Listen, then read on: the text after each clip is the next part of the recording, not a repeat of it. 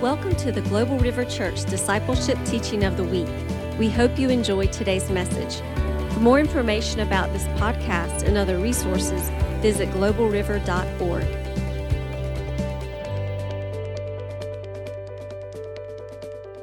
Yay! There we go.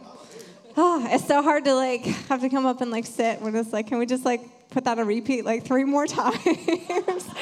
like the faith, you could just feel the joy in the room. Uh, my mom and I are excited. Um, when we were praying about, we really didn't really didn't share what each other had on our hearts. Um, the one sense we had was that my mom is going to start because I've been grafted into the family. So she's going to share some stories and what's on her heart, and then I might, you know, tag team in and share what daughter's perspective is, um, and we're just going to kind of go from there.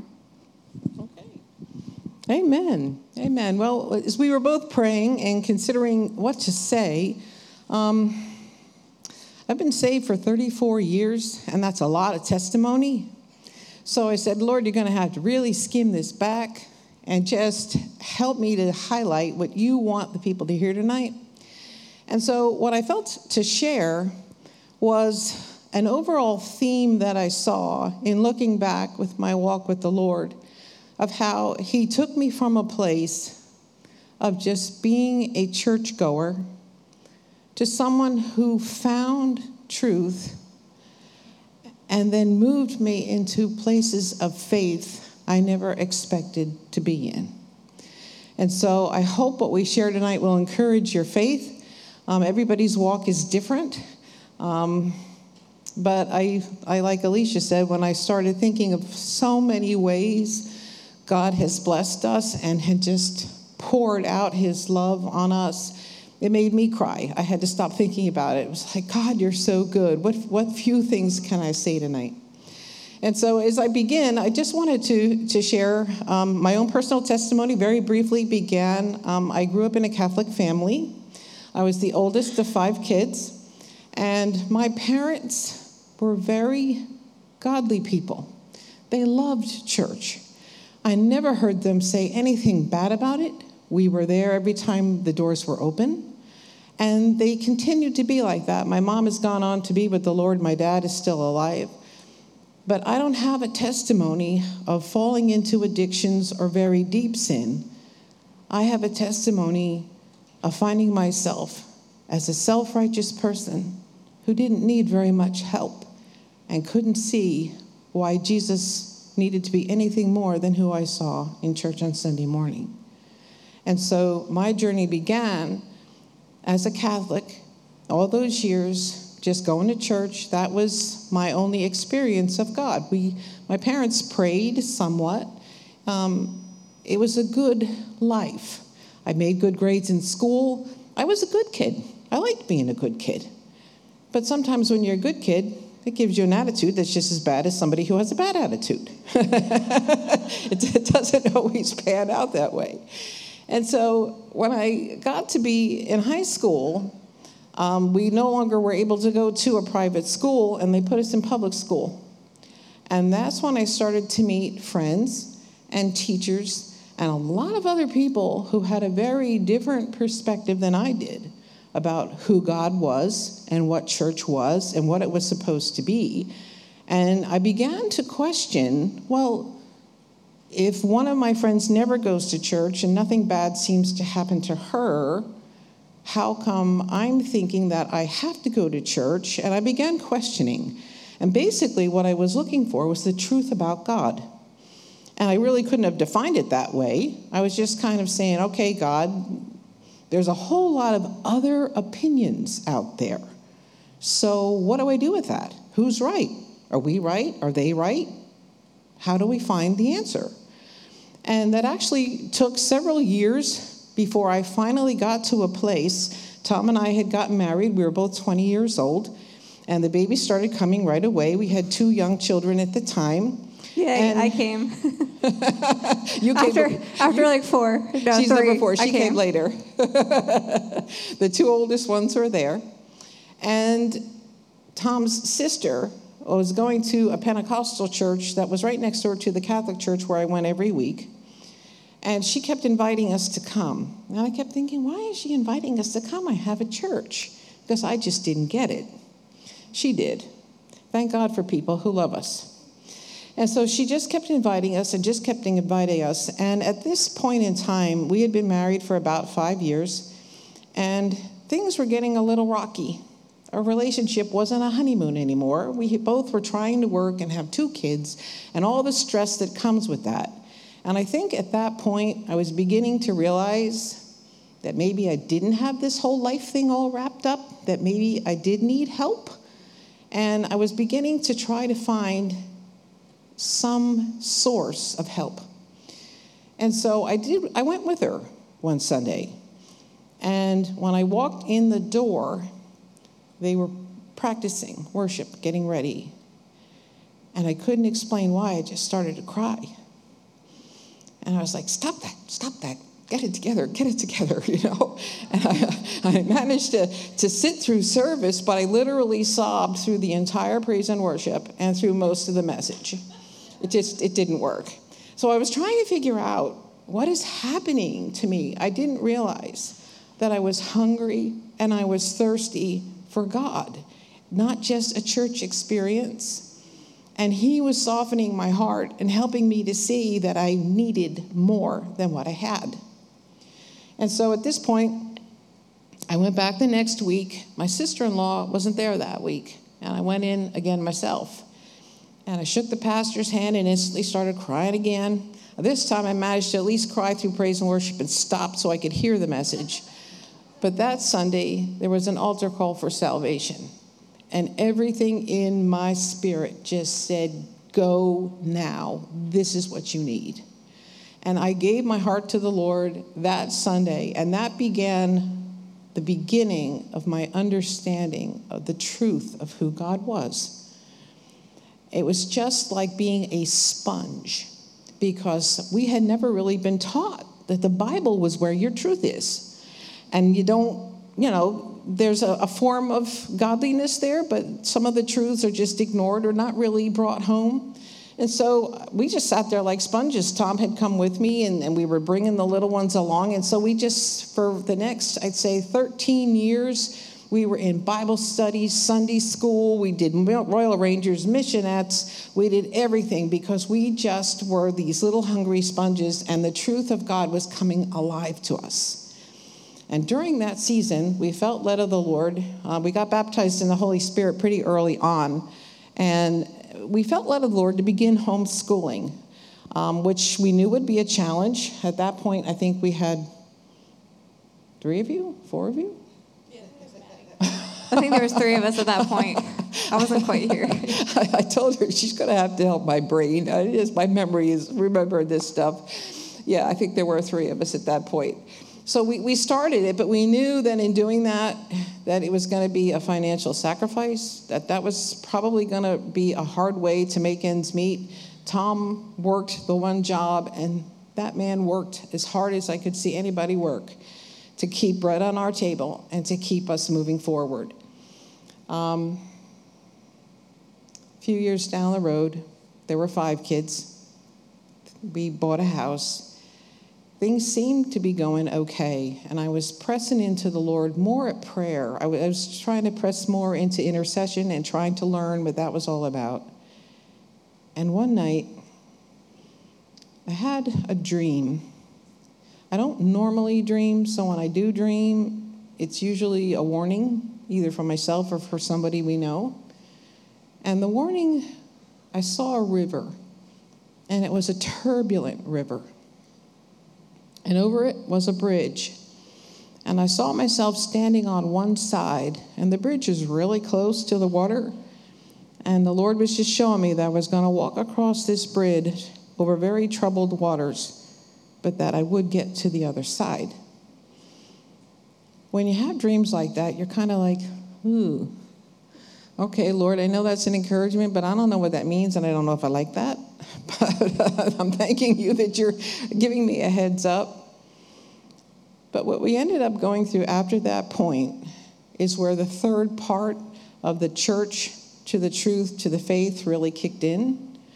Because as spirit filled believers and as learning that part of the truth of God is to walk in the faith that his promises are true, that they are yes and amen. And when troubles and storms and trials come, we run to Him, trusting in Him and not away from Him. And so, what ended up happening was my husband had had his own business and he was doing well at it. And shortly after I had this dream, the phone just stopped ringing. Everything slowed down and money just stopped coming in. And we were like, is this our fault? Did we do it? We're all repenting. We're all soul searching. We're trying to figure out what did we do wrong? We're this church going family. We're doing everything right. How could this thing happen to us? What is going on? And so we, we started to try to figure out everything we could. And in the end, we were like, God, if it's our fault, forgive us. If it's not our fault, help us. We just have to look to you to get through this season. Well, we were kind of hoping that prayer would make it go away, but it didn't. so we found ourselves looking at foreclosure and keeping food in the table and a roof over our heads. And the Lord just kept reminding me about that dream. And I felt more that this, whether it was our fault or whether it wasn't, that it was a season of testing, of trial. How would we handle our lives when the blessings seem to stop? Would we still trust Him? Would we still serve Him? Would we still go to church faithfully? Would we get angry? How would we answer it? It was a matter of faith. And so I get all these ideas, and I'm like, okay, we're, we're going to get through this, kids, and, and, and we're going to sit down and we're going to ask the Lord what kind of house we're going to have next because we realized we weren't going to keep this one. The bank said, no, it doesn't work that way. It's, it's, you have a certain day you can sell your house, but that's the way it's going to go. So we ended up in a circle one day. And I said, What would you like the Lord to give you in a house? And so one said, I want a nice big yard. And somebody else said, A lot of bedrooms. And I'm sitting there thinking, two car garage would be nice and a basement. And, and we're all just kind of wish listing. So we put all that out there, hoping that somehow that would happen before the date that the sheriff posted a note on the door. And the whole while, I'm trusting that maybe somehow it'll work out. And what ended up happening was we didn't have the sheriff's notice on the door. We did end up selling our home so that we had some resources to live on. But on the day that we sold the house and we had to move out, the real estate market in Jersey, we're from New Jersey, at that time, there had been a period where the housing market had really peaked and it spiked high, but then the bottom dropped out. And so people were going into foreclosure right and left. Um, they were selling their homes, and at this point, trying to find a rental was near impossible. We weren't in a position to buy again. We had to find a rental. There was nothing. We were calling people and they were like, I'm sorry, ma'am, there's a list of 10 or 20 people already. At that time, my age, we looked in the want ads to try to find things. we didn't have things on our phone. You looked in the paper. we were looking, we were calling, we were trying to find some place while all the while grappling with this thing of God, what did we do wrong? And he kept just assuring us this was going to work out. This was going to work out. So Amy was, she's going to share her own idea of what happened as well. But at the end of that period, we ended up moving from place to place temporarily. There was a shore rental we were able to get into, and then we stayed with my mom for a while. And even my little Catholic mom was like, Come on, God, give them a place. she, I, I, wanted to believe she said that out of true sincerity, not that she was tired of all seven of us living with her. but, and then we went to another two bedroom home, and then we ended up finally. It was the most unique circumstance because we did have, we still traveled when we were staying with my mom. We drove an hour and a half every Sunday to the church where we were going because that was our support. And so we went there, and we just soaked in the worship and tried to hold on to our faith as much as possible. But we also learned that during a time like that, not everybody understands what you're going through. And some of the things that were said were hurtful. A lot of the things, when you're trying to hold on to something in faith, are, well, you need to do everything practical you can. And I'm thinking, we are, we are. What more can we do? But there was a point when I had called one day three or four places to get a rental, and I kept hearing, no, there's 20 people. No, you'll never get in there. I knew our credit would never approve us for anything. I just put the phone down. And I had to say, God, it's you or it's nobody. I can't keep calling. This is bringing my spirit down. Unless you show me who to call or who to talk to, we just got to leave it be. We're trusting you. You've got to do this. And during those times, we would take we a little keyboard and we would just sing little bits of choruses to try to keep our faith up. We were trying to fight and believe God for something. We did that for seven months. And at the end, about the fifth month, a friend of my husband's approached him and said, Hey, I got a job offer for you, and I think I've got a man who can help you. It was the most unique situation. It was a very wealthy Jewish man who lived in Lakewood, New Jersey. Lakewood's got about 40,000 or more probably now, Orthodox Jews. It's a very large Jewish community. He was a wealthy landowner. He had a lot of homes that he rented out to people. And he not only offered us one of his homes to live in, he offered Tom a job working in his apartment complexes, doing maintenance and fixing different things there. And he had been a Holocaust survivor. So it was the most unique opportunity. The Lord Himself orchestrated it and brought it all to pass. And so we moved into that home in October. That was seven months after the whole thing began. And at that point, we began to see God do so many incredible things. Not only did He sustain us through all of those seven months, we always had food and a roof over our head. There wasn't anything like that that ever happened. But Tom had the most incredible opportunities to go into the homes and apartments of Jewish people and be a light there. He was fixing their sinks, he was fixing things in their bathroom, but you can't make those things up. You can't create them as a testimony or a witness to those people. The kids and I, we, we had a church in our house for a short period of time, and that's when all of the kids decided to start playing their instruments. And so we began just kind of scratchy, sounding really bad in the beginning. But the Lord used that time in that house with a little basement that we had, and everybody had a desire to learn a different instrument. Uh, Amy did the keyboard. We had two guitarists, Kyle and my other son, Matt. Matt also plays the flute. Um, and then Shelly danced at the time. That's our oldest daughter. We have five kids altogether. Uh, and so that period of time is when the Lord just began to move in us as a family, just begin to sing and to worship the Lord.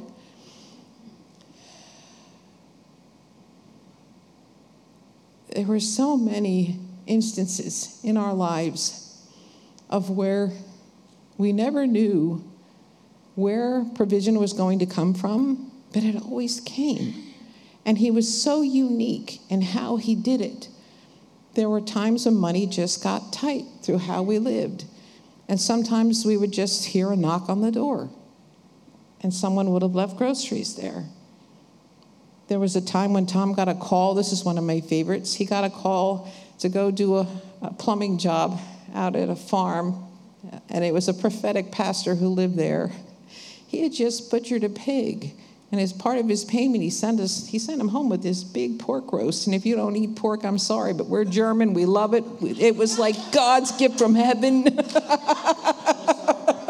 yeah, it was. It was just awesome. And you know, and one time when we we had like literally nothing in the fridge, I think I had a can of corn and a half a can of milk in there, and I was like, okay, Lord, what's going to happen today? Because of what was happening was our faith was beginning to grow. It went from panicky to I can't see or why is this happening to me to a place of okay, he's got this. Let's see how he's going to do it. And it began to grow where we would see over a period of time that I never would have seen if we hadn't gone through that. The faith became a place of where the day when I opened up the fridge and said, okay, there's a can of corn and milk, that's really not a good combo. Lord, please, what are we going to do today? And that day, a lady pastor that I knew was on her way to a funeral in the area. She didn't live near us. Pulled in the driveway and she said, God just told me to come and give you this. And she handed me a $100 bill. That bought a lot of food that day. I got pretty thrifty at how to, to make a meal go. I am very thankful that that season has ended. I am thankful for everything God did, and I wouldn't want to live through it necessarily again. But I want to give Amy a chance to say something. I'm not sure if I'll continue with the second half of our coming here or not. So let me give you a chance to talk. Okay. Just passing the mic. All right. Um, I'm excited. Uh, because, uh, yes, I lived it, but my faith is stirred hearing it. Because through, we're hoping through the fragments, like she said, she's has a lifetime, all of these stories that you're hearing ups and downs of finances and a lot of moving, a lot of a rental here, a move there. So, as the daughter on the side of things, mom and dad's actions in their pursuit of Christ is what I was witnessing. So I'm being raised in this environment with to me it's like okay we're gonna march around the coffee table and sing this song and then we're gonna ask jesus for dinner. Okay. Like that was just became you know that was just something that i was watching in my family. I didn't know my parents were you know like praying out to the lord and stressed out of their minds and what do i do with five children? You know i'm this little kid growing up in these stories. Yeah. But what my side of the story, I want to infuse it with faith. Because what I began to grow up with was a role model of my parents putting on the praise music and having us march around the coffee table and praise Jesus and wave flags and thank Him for His provision and begin to be raised with a God and look for God to supply our need. Because as we asked him, we also got to see him provide. And as jobs began to come, as a house came, as things began to shift, as a child, I grew up and said, Oh, this God is real. So, growing up in this environment, I saw parents who were pressing into God for an answer, and I was being raised in a home to see, okay, so when I have a need, I can ask Jesus, and He will supply my needs, like the Bible stories at church they tell me about. Because it's one thing to just go to church, and I was hearing the truth, but I was literally seeing it lived out in my home environment. So, that's the beauty of where kind of my testimony comes in Granted, when I was nine years old, I'm being raised in a Christian house. My parents encouraged us to read the Bible and to praise and to worship and to press in. And I can remember as a child going to church, and I can remember looking, standing next to my parents and seeing my mom lost in worship and just staring at her. In that awkward way children stare at people in church. I don't know why children do that. And just like wondering, like, what is she thinking? What is she doing?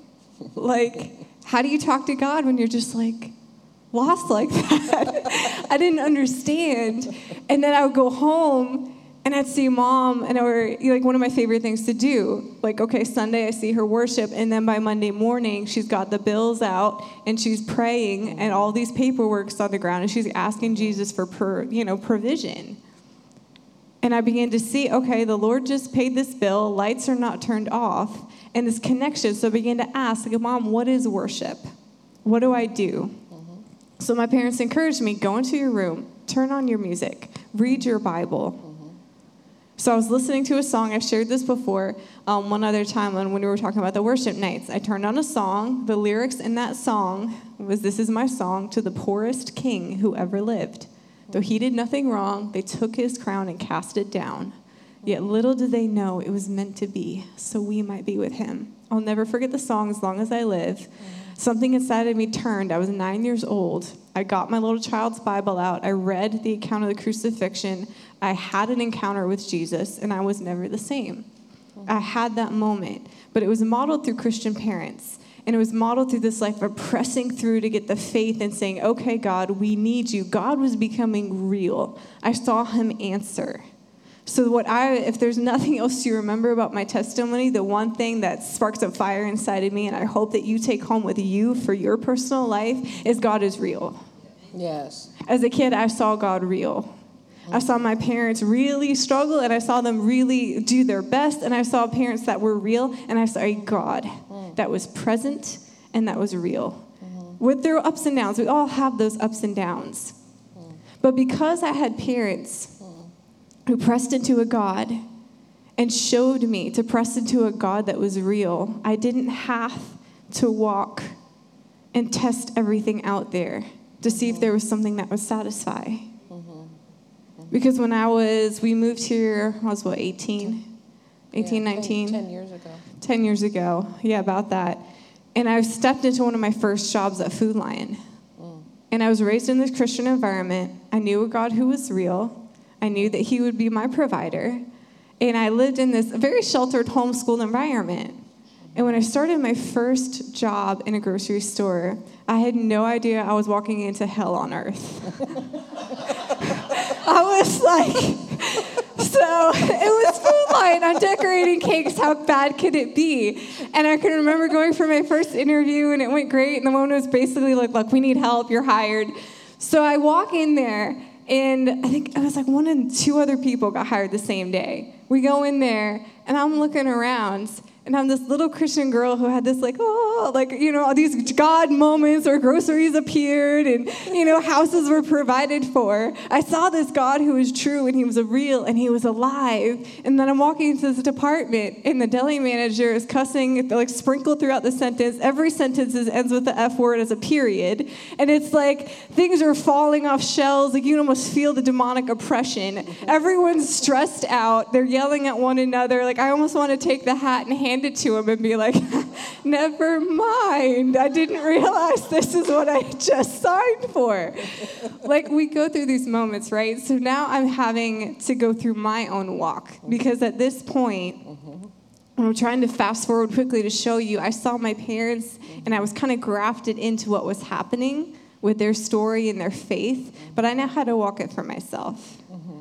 And it's one thing to know Jesus is true and he's good and he's at church, but what was I going to do now that I was in a completely worldly environment? Yeah. Yeah. So I began working there, and goodness knows, there is so much filth and so much sin and so much darkness. I was like mute. I would go in, I learned, I trained, I did my thing, but I didn't say a word. I think the store manager, literally, like a month after I was there, literally turned in his chair and stared at me when I said, like, hello for the first time, because I was so traumatized. Like, I was like, oh my gosh. He was like, you do speak. Okay, we can work this out. So, as I'm working with these women, I was very quiet. I would listen and observe a lot. And there was one woman in particular, and her name, um, I'm going to disclose her name. I'm, I'm not going to disclose her name um, for the sake of sharing just a tiny bit of her testimony. There was an older woman there, and I noticed we worked some of the hardest shifts together. It was one of those deli managers upset. She's cussing and swearing in the corner. Store manager's upset because this, this, this isn't done, and all the pressures of working in this environment, right? Bosses aren't happy, which means everyone gets the pressure put on. And I'm new, so I don't know what I'm doing, and I'm making mistakes. So I'm working very closely with this woman. And I notice that when she does things, she'll ounce and ow, and she kind of hurts and she's sore, and we're all just trying to power through the day. Well, as this month unfolds, I get through training. She begins, she, she's a talker and she's venting. Well, one day we're on a really painful long shift together. It's going into probably midnight at this point because I was closing. And she begins to tell me her story. And she starts going off about how she's an atheist and there cannot possibly be a God because of everything that she's lived through. Hmm. And at this point, I remind you, I'm not saying like a word. Like, hello is about the best I did to people. So, other than when I first got hired, the one request I made of the manager said, Don't make me work Sunday morning. I'll give you Sunday afternoon, I'll give you 2 a.m. Hmm. following day, Monday morning. Just don't give me my Sunday morning time. That's all I asked. So I go to church, mm-hmm. I'll give you the rest of the week. Just give me those couple hours to go to the house of God. So I knew I needed it. So the department knew this because Amy wasn't going to be there to help us on a Sunday morning when everyone's going to the beach and we need her. So she's venting. So I'm starting to hear she's putting together I'm this quiet little Christian who goes to church. So she begins to pour out this story about how she was kidnapped. That she had, she was in a relationship, and then the man ended up kidnapping her. You all know what happened shortly after kidnapping. She manages to escape from her situation she stumbles down the street. She's barely able to pull herself together. A cop just so happens to be at the gas station down the road, identifies her as, wait a second, you're, you're like mugshots all over the news. You're being looked for because you were kidnapped. Picks her up, gets her to safety, and then she tells me this whole elaborate story about this man who abused her and this and that and set her house on fire. And she wraps up this whole long ordeal, which is horrendously terrifying. And I'm just like, okay, we're just trying to like slice deli meat, you know? And this, all of this is coming out of this woman. And she just turns and looks at me and she was like, So tell me there was a God. So I'm like, Well, kind of hard to just be like, when I was 10, I prayed for bread and it showed up. I don't know. like, what do you tell this woman? It was such a hard story mm-hmm. that the truth I have I mean, how do I how do I navigate this now? Because that seems almost I don't know, kind of almost silly in those moments.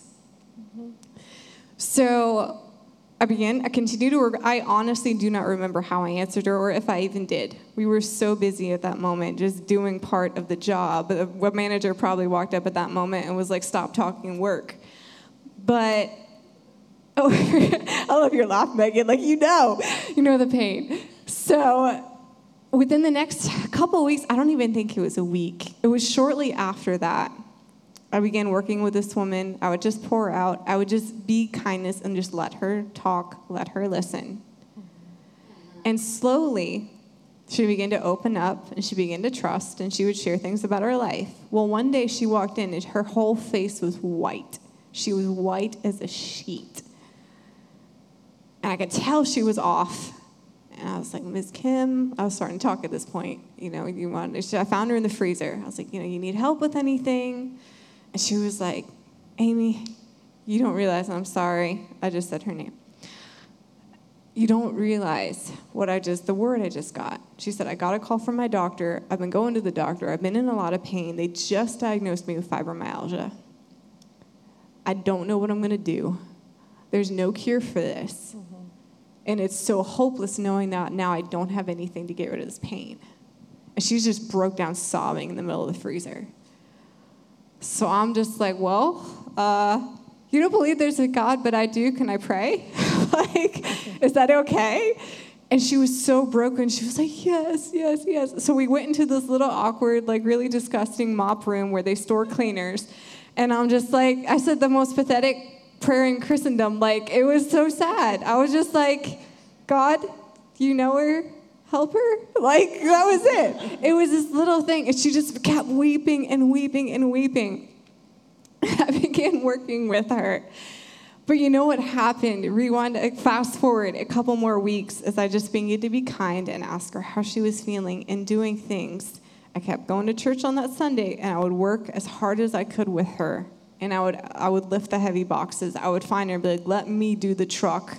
I'll move all the boxes. Get out of the way. I know you're in pain." Within a short period of time, one day she came and she looked at me and she said, "You know what? There might just be a God or something. Just because I know whatever you have is real." Hmm.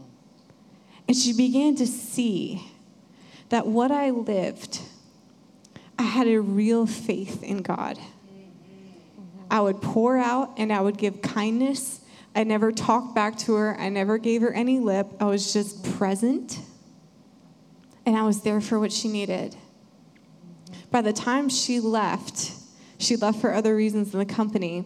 We had gotten kind of rather close. She actually gave me some, you know, like a personalized like Christmas gift and things. She was beginning to open up and she moved out of state And two years later, I worked at Food Lion for about seven, eight years. Two years later, she came back to the state to see family. And she called the store and said, Is Amy still working there? I don't want to say any of the beep of you all, but is Amy there?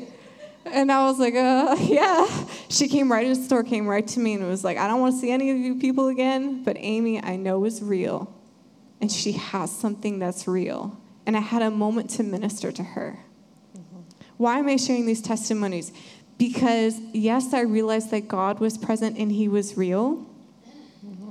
But when you're put in that situation, even being removed from the Christian environment, I want to encourage you that He can be so real. And He's the God who's present. I think it's Ezekiel 38. I wrote it down because my mind and numbers don't go well together. Yeah, uh, Ezekiel 48 is where it's the God who's present. Jehovah Shammah. He is the God who's there. He's a present God. And what I didn't realize it was the, that would be the theme of seven years of working in a Food Lion deli. They were some of the hardest years of my life, but when stepping away from my family, I learned God is the provider. I learned that He was present. And when I met and talked with people who were broken, almost, I can't tell you how many times mm-hmm. I heard people say, Amy, I believe there's a God because what you say and do is so real. You bring something real to us. Mm-hmm. It was almost like they could tangibly get a taste of Christ mm-hmm. in my example mm-hmm. because of what I was showing them and what I was giving them. That first week was one of the hardest weeks. I was hired in the worst time of the year. And in that store in Carolina Beach, if you work in that Food Lion, if you survive a year, you were known in the region as being like, you have a mark, you've been favored, you can go anywhere in this company. so literally, oh, I would, because I, I, oh, within a week, the very, I think it was maybe second, third day, I was super new again. I was just smiling at people, wasn't talking. I walked by the produce manager and he was like, nice knowing you. Like, no one thought I would make it. And a week later, right after I started working, smile on my face. I was pushing the grease that most people threw up over down to the grease trap. I had a smile, and he just looked at me. He was like, What are you on and what do you have? Because I want what you have. What is so real that you could smile doing that and you can endure the pressures of the department and so and so manager? What people begin to see as something that was lasting because of what I experienced and what I knew of my God, mm-hmm. because He was there for me. He was my provider. He was my protector. And yes, I was going to have a smile on my face and I was going to go. Yes, because I was raised in a Christian family, but I knew that what I had inside of me was real and they could have it too. And I told him that. And he looked at me like I had two heads. I was like, I just have Jesus. Like, that's it. There's that's it. I can't tell you how many times I've been asked if I was on marijuana because people are like, Why are you smiling and so happy? Because I have Jesus and it's real. Like, this is the struggle of a Christian 28 year old. I wanted to encourage you and lift it up a little bit mm-hmm. because, yes, we go through those highs and lows. Mm-hmm. And I know all of you guys, and so many of you have had stories, mm-hmm. but we all serve a God who's real. And the world needs to see that. Yeah. They do. So many people, yeah, I'm a believer, yeah, I'm a Christian. Without when the and over the years of me working Food Lion, I worked with several lesbian couples, I've worked with gays, I've worked with transgenders, I've worked with three of the women all at one time for years had all tragically lost their sons and I would work with them. I hear their stories, and each one would tell me how their son passed away and what they experienced, and how each one coped with it differently. And I, I saw into the darkest places of these people. Mm-hmm. But because I was willing to go there with them and just be a light and be like, you know what? I have something that's real. Because I know when I pray, He's going to answer my prayer. Mm-hmm. He'll bring provision, whether it's food when we need food, mm-hmm. whatever it may be. Cars. Doors began to open just because I'd be like, guys, I have something that's real and what you need over and over and over. I could continue to give you story after story after story of times when people would just break, and every single time they would ask me, What do you have that's real? Granted, there were times when there were plenty of them that gave me a hard time at work. Not everyone was open and receptive to the gospel. Not everyone wanted to see what was real. Not everyone wanted to accept it was real. There always had to be something else. Well, no, that can't be it. Well, yes, it is. it is God. It's not something else. I wanted to bring a scripture um, from Titus. I was reading it yesterday or day before, and I really felt like it kind of almost kind of summarized a little bit of my story. Um, Titus 2, um, verse 11 and 12. It says, For the grace of God has appeared, bringing salvation for all people, training us to renounce ungodliness and worldly passions, and to live self controlled, upright, and godly lives in the present age. Mm-hmm. And at first, it kind of might look like, how does that fit? But when you consider the grace of God and the salvation, how I accepted salvation, and we all accept salvation, He trains us to renounce ungodliness and worldly passions mm.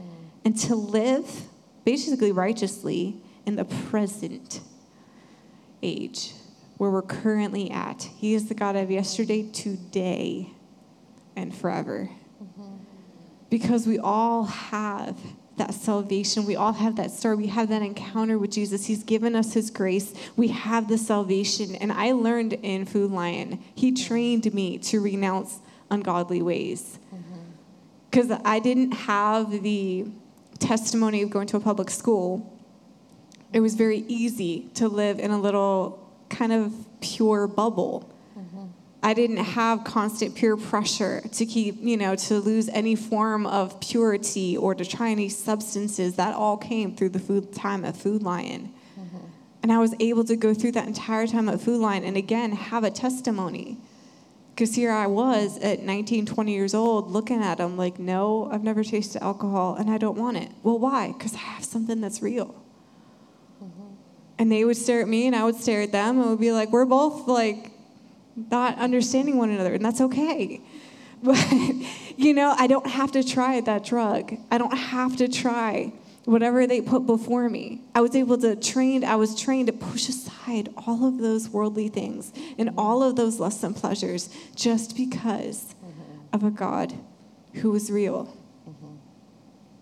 My favorite testimony is the one I shared you about that woman, because a woman who started off claiming there can't possibly be a God within a two year span of time, just by my living example, realize there's got to be something real out there. Just by my example and just by the testimony. And I want to encourage you guys that our light goes out so much brighter than sometimes we realize. Yeah. We really do. Because we hold what's real, when we go out there, sometimes just sitting in their presence is when they would break down. Mm. Just being present, because we carry a God who's present and real. Mm-hmm. It's amazing. I'm seeing that at my job now. I'm no longer, I've transitioned from Food Lion, and now I'm in a clinic where I'm a scribe, a note taker for a psychiatrist for mental health. Mm-hmm. Some of the darkest, disgusting experiences and holes you don't want people to open, and you have to open them and ask them about it and sit there and be like, okay, so you're having an urge to cut. How would you like to cut? Do you have a weapon to cut? Do you want to kill yourself? You know, this is the kind of everyday conversation I have for eight hours. But being present with a God who's real, it's amazing. It's so amazing how I can just sit there, they can begin to weep, and then they're drawn. What do you have? I, have never had this before. I'm so sorry, I'm crying. I'm so sorry, I'm crying. I'm like, it's okay. It's okay. You can cry it out because we're going to get to Jesus. And I'm going to get that in there and be like, well, what support do you have? You got any religious organizations, anywhere you go? You know, why? Because we hold the truth. Yeah. And we hold the God who's present. And I keep reiterating that. Like I said, testimonies, mm. I just, I wanted to point it to Christ. Yes, I have a story. Yes, there are things I can share about my life and about work and about what it's like to be a younger Christian trying to navigate the world. But when you go home, I want you to remember that we got the truth. We got what's real. Yeah. And that should excite us more than anything. Did you want to add? I want to kind of toss it back to you because Yeah. I'm transitioning. No, that, that's fine. Because I think we both came to the same realization, even though our walks were completely different. Um, because I started off just being a churchgoer in search of truth. But in everything that we went through, through the testings and the trials, is when my faith in who Jesus was himself came alive. It wasn't just something I believed, it was something I could live. That was a real reality for me. I think that's what he was trying to get me to get a hold of. This isn't just something you do in a building, this isn't just a, a right way of living.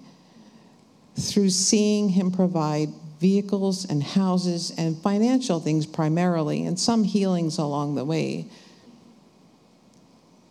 I came through that period to finally, for myself, really love the cross and what that meant.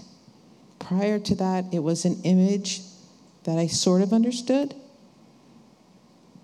But I came through that time of realizing I couldn't fix my own problems. There was no way I could do it. And when he did, the reality of that sacrifice he made for me became real. It wasn't just a story, it became real, it became alive. And sometimes as a mom, you second guess things and you're like, well, I guess we really did live a sheltered life. you know, we really did. It was kind of a nice way to be, but, you know, we also transitioned as a family when we came completely out of New Jersey, the Lord began to speak to us to come to North Carolina. That was 10 years ago. And when we got here, He never really told us why we were coming. We just knew we had all these confirmations. We set everything aside. We came here. He, he showed us the house we were going to rent and live in for a while. And for me, the reality check, um, the coming out of my own little spiritual place where I wanted to live with Jesus was we went to a little country church. He specifically pointed to the one that we were supposed to be with. And the pastor immediately put us in charge of the youth Sunday school. And he said, I have a lot of problems in there. Maybe you and Amy can help out. I was kind of like, okay. but when we sat in there, I want to be careful how I say it. They were teenagers who could barely read or write. Their homes and the backgrounds that they lived were not Christian, even though they attended church. There was abuse. There were so many things that just broke my heart. To sit in there and listen to their stories was the beginning of my stepping out of my worship zone and trying to affect someone in the world for Jesus. There are hurting people out there, and we can't keep it to ourselves. And that was what I had to experience. And we stayed, we did that for about five years, I guess. And the kids would come in, and some of them were struggling with homosexuality. They had all the different problems that they have. I would ask them, What happens in this school with the way things go? And, and they would tell me some of the things that happen. I was just blown away. Kids can walk down the hall, girl and girl, guy and guy, kiss each other, do whatever, and nobody's allowed to say anything. You have to leave them be. There's all kinds of things that they had to deal with at home, some really violent situations. And it was the same thing like Amy experienced. That point of, okay, Lord, you're in here, you're real, we know you're real, but how do we express reality to these hurting kids who are still in that just go to church zone? They have to see that He's real too. And so we went through a season of, of going through that there and um, just some real eye opening situations just from some of the neighbors we had and all the different things that we experienced. But I think the bottom line of our testimony boils down to just the reality of Christ in our lives and how the Lord has been using us whether we were aware of it or not, that if we know He's real, other people will see it. And so we want to just encourage you tonight. I know we still have some time left. If people want to come and pray, they can.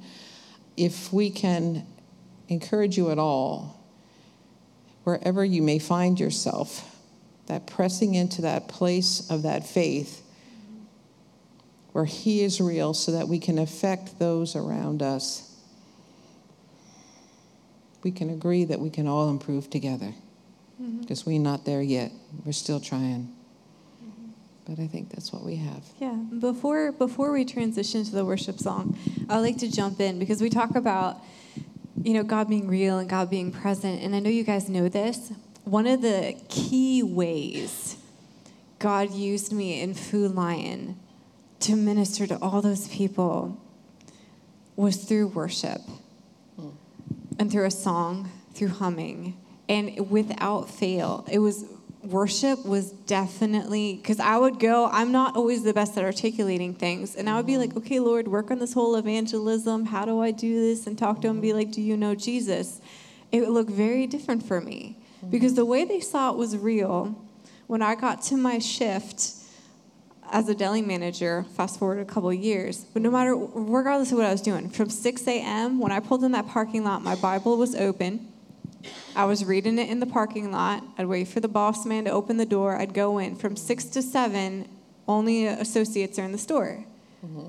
I would turn on my phone, I would blast the volume, I'd worship to whatever came on, and they all knew to avoid Amy because I was listening to my Jesus music, and I would release worship. And then I would, when the seven o'clock, op- the doors were open, I'd turn my phone off. Well, then I could go to the freezer to run the freezing truck and sing as I was throwing boxes around. So they got about two hours of worship every day. They work with me. But it was one of those things where it began to actually really produce an atmosphere because I was bringing God in a reality of who He mm-hmm. was and making Him present. Yeah. And he began to notice that the, the managers would circle and they would hover by the door and listen to what I was saying. Mm-hmm. And then an associate here or a coworker there would ask me, What are you listening to? I'm like, well, why don't you share one of your favorite songs with me and I'll share one of my favorite songs with you? You know, and then open the door and worship. Again, go into the grease trap. The grease trap is the most despicable place on the face of the planet. I was out of like 13 associates. There was me, three of us that would not throw up when we were doing the job. So about 10 of us, they couldn't do it. They literally would gag. It was it was terrible. So I would just go down there and I would just be singing a song and doing my job and and the people because it was out the back door. The grease trap is it's just terrible. You just you you put all your dirty grease there and it molds and it sits in the sun and it bakes all day and it's just it's like it's terrible. And I would just sing and worship and pour grease in there. And because uh, it was out the back door, everyone who wanted to quick take a smoke break would try to step outside and then complain about the smell and go back in. but I would worship Jesus because in that moment, then they, I'd come in, they'd be like, "Why were you singing? How could you sing? How were you not throwing up?" Like it was just a moment, and it was bringing the reality of like, guys, can I tell you about why? Um, so we are we do have a specific song that we want to share um, as we're transitioning things because when we're talking about something that's real, how do you bring the reality of Jesus? You just live it. You walk it. If you want to praise him, you praise him. If you want to say a prayer, you say a prayer. There are plenty of times they saw me praying. There are plenty of times they saw me just standing there in the freezer with my head down, moving my lips. Nothing was coming out, and they knew. Amy was having a moment with her God. Those are the that's how we make him present and real. Just being vulnerable. I just I just lived it. I lived my relationship with him. And they could see it. I didn't push it on him. I never once pushed Christ on them, and they would always come back to me and say that. I never once, well, unless they use God's name in vain, they would cuss, do their thing. I'm like, look, you live your life. I'm living the reality of mine, and I know I have something that you need when you're ready to talk about it, let's talk about it. And I had so many conversations, but because he is our cornerstone, and they realized that. They realized that. They realized that no matter what happened, no matter what task was coming at Amy, no matter how much management pressure, I was, he was my cornerstone. He was my rock. He was my everything. And that's literally that's that's all I want to share about all day. he is everything and the rock and the cornerstone. Popcorn. Will you share popcorn? About the, the popcorn prayer? Yeah. Uh, the, well, so this is my best friend. Oh, oh, oh, yeah, yeah, that. And yeah, when she shared share with that. me her testimony, I will share that. Yes. you know, when we share testimonies with each other, Holy Spirit will land on them. Things that we need to hear, revelations that we need to have, even on the smallest little testimonies that you may not think are important. And popcorn, Holy Spirit landed on that, and it changed my life. That changed my life. And the Holy Spirit just showed me three things that, and I, so yeah, I want you to share the popcorn because that, that's Yay. so good. Okay, because he's my cornerstone. So this is actually back up. I'll get off the whole Food Lion thing. So during the times of the ups and downs, I was learning okay, we're on a downtime. We pray to Jesus, we look to him to provide. So we were looking for him to provide for our food. And at this particular time, this was the open up the fridge and there's only corn and milk kind of time. And I was very hungry and I was craving popcorn, like craving popcorn. And I can remember, and it wasn't even one of these like pray for three hours, rocking back and forth, like, God, I really want popcorn, like, please, like interceding for it. Like, this is one of those in the moment, like, God, I'd really like some popcorn. Like, I'm hungry. We're going to church. We barely have the gas to get there. We're praying for gas to miraculously multiply in the vehicle to get us there so we can get home. And we get to this Wednesday night meeting, and I was volunteering with the children, been doing it for many years. And I walk in, um, and when they're serving snack, doing their thing, well, we're getting ready to leave the service. And one of the mothers of the children approaches us. And she's like, You know what, guys? I know this seems a little weird, but God really put on my heart that I needed to go buy you guys groceries. So I went to Food Lion. Here's some bags. Like, come out to the car. So we went out to the car. We and we didn't tell a soul. We didn't tell a soul we were hurting for food. That we were really, really hungry, and then we needed some gas money. And we got out to the vehicle, and we're just going through all these bags. She's loading them up, and sure enough, in the bag, there was popcorn. And I was so, so, so, so, so excited that that tiny little want, desire in the moment of such brokenness, you know, those were the seeds of faith that sprouted to, for me to be able to grow up and do what I did at Food Lion and continue to do at a psychiatrist's office, which is like the darkest place ever, because of the popcorn, because of those little moments. In my whole childhood, I mean, I could sit here literally all night and tell you little tiny things, little things. One moment going and be like, God, I really, really would like vanilla pudding. Sure enough, the teacher comes in and is like, kids, we're having vanilla pudding. And I'm like, thank you. Let's have vanilla pudding. Like, that was Jesus. See, we were same Holy Spirit. Like, those moments are so beautiful and they really endear you to the Lord. And they're the ones, we began to look at them as secret treasures. You know, look for Jesus in the day and look for those little secret moments when he whispers his love and his care because he met that tiny, tiny little want, that tiny desire in the midst of it all. And that sprouts up to what it is. It's so good.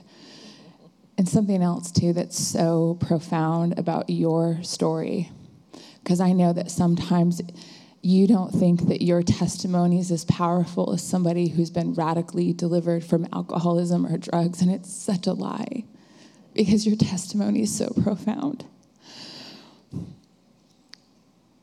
The testimony of faith that you two have is so profound and it's life changing.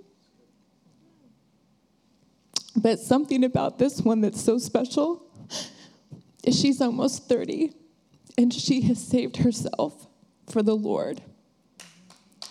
She has saved herself.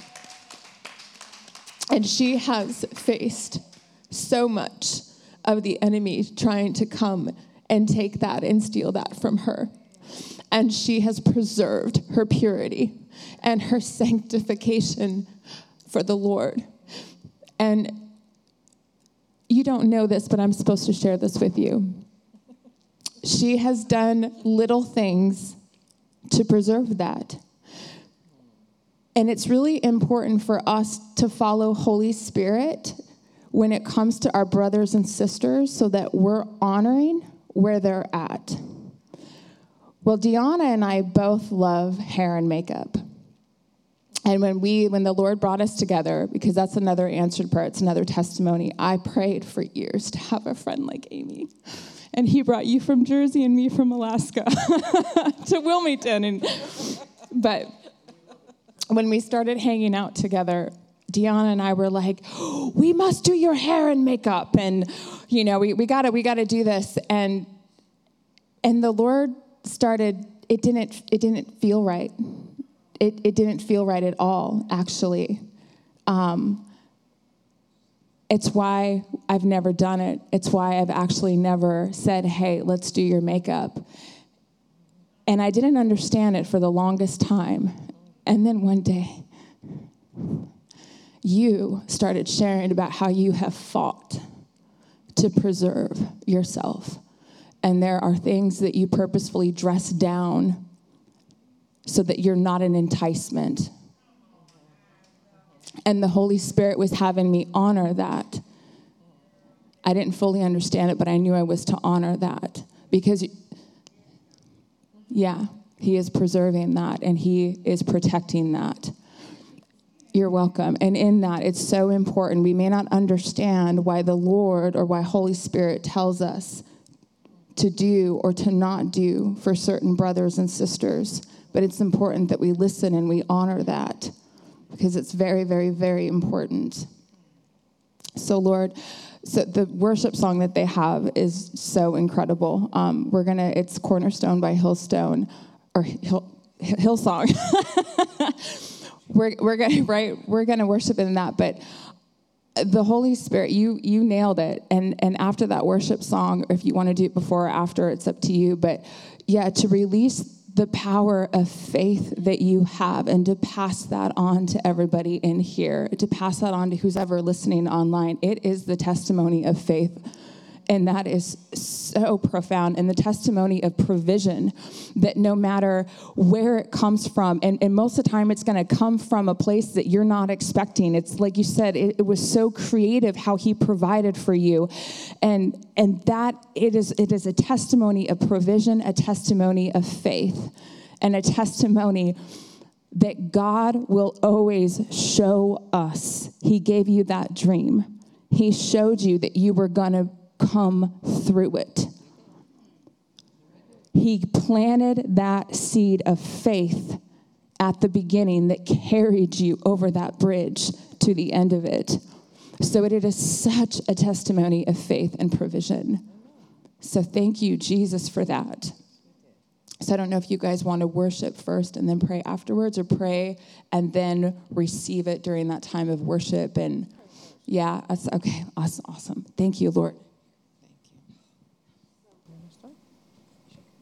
I guess I'll start. Uh, I gotta stand and want to pray. If you guys want to stand with me, it doesn't feel right to be sitting. Ah, Jesus.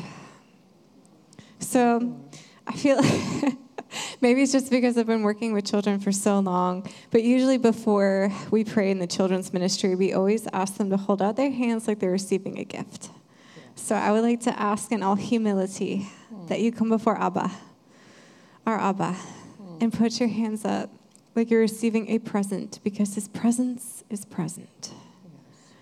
And Holy Spirit, Father, Jesus, I thank you for the faith and for the joy that's burning inside my spirits as we have released our testimonies because God, it is all about you and how you brought us through. And we have faith that you will provide whatever we need, and that you were real, and that you were constantly present, no matter what it looks like in our situation, no matter what environment we're in. And God, I thank you that as we are in this house as brothers and sisters and mothers and fathers in the Spirit, a family of God, I thank you for distributing a fresh touch of faith, infusing that childlike faith, that trust. And I'm asking for a new sense of you being present. You are the God of yesterday, today, and forever. And I thank you that no matter what each person is walking through in this room, that they're going to start a new journey of understanding in a new way the God who is so real and so present to answer whatever they need, no matter what mountain needs to be moved, whether it's medical, whether it might be financial, like we walked through. There are countless others. I just thank you for the Holy Spirit. Yes. Thank you, Lord. And I'm just going to pray over you. Philippians 4 4 through 7. Lord, may they rejoice in the Lord always. Again, we say rejoice. Lord, may their gentleness be known to all men, for you are at hand. May they be anxious for nothing, but in everything, by prayer and supplication with thanksgiving, let their requests be made known to God, and the God of the peace of God, which passes all understanding, will guard their hearts and minds through Christ Jesus. Amen.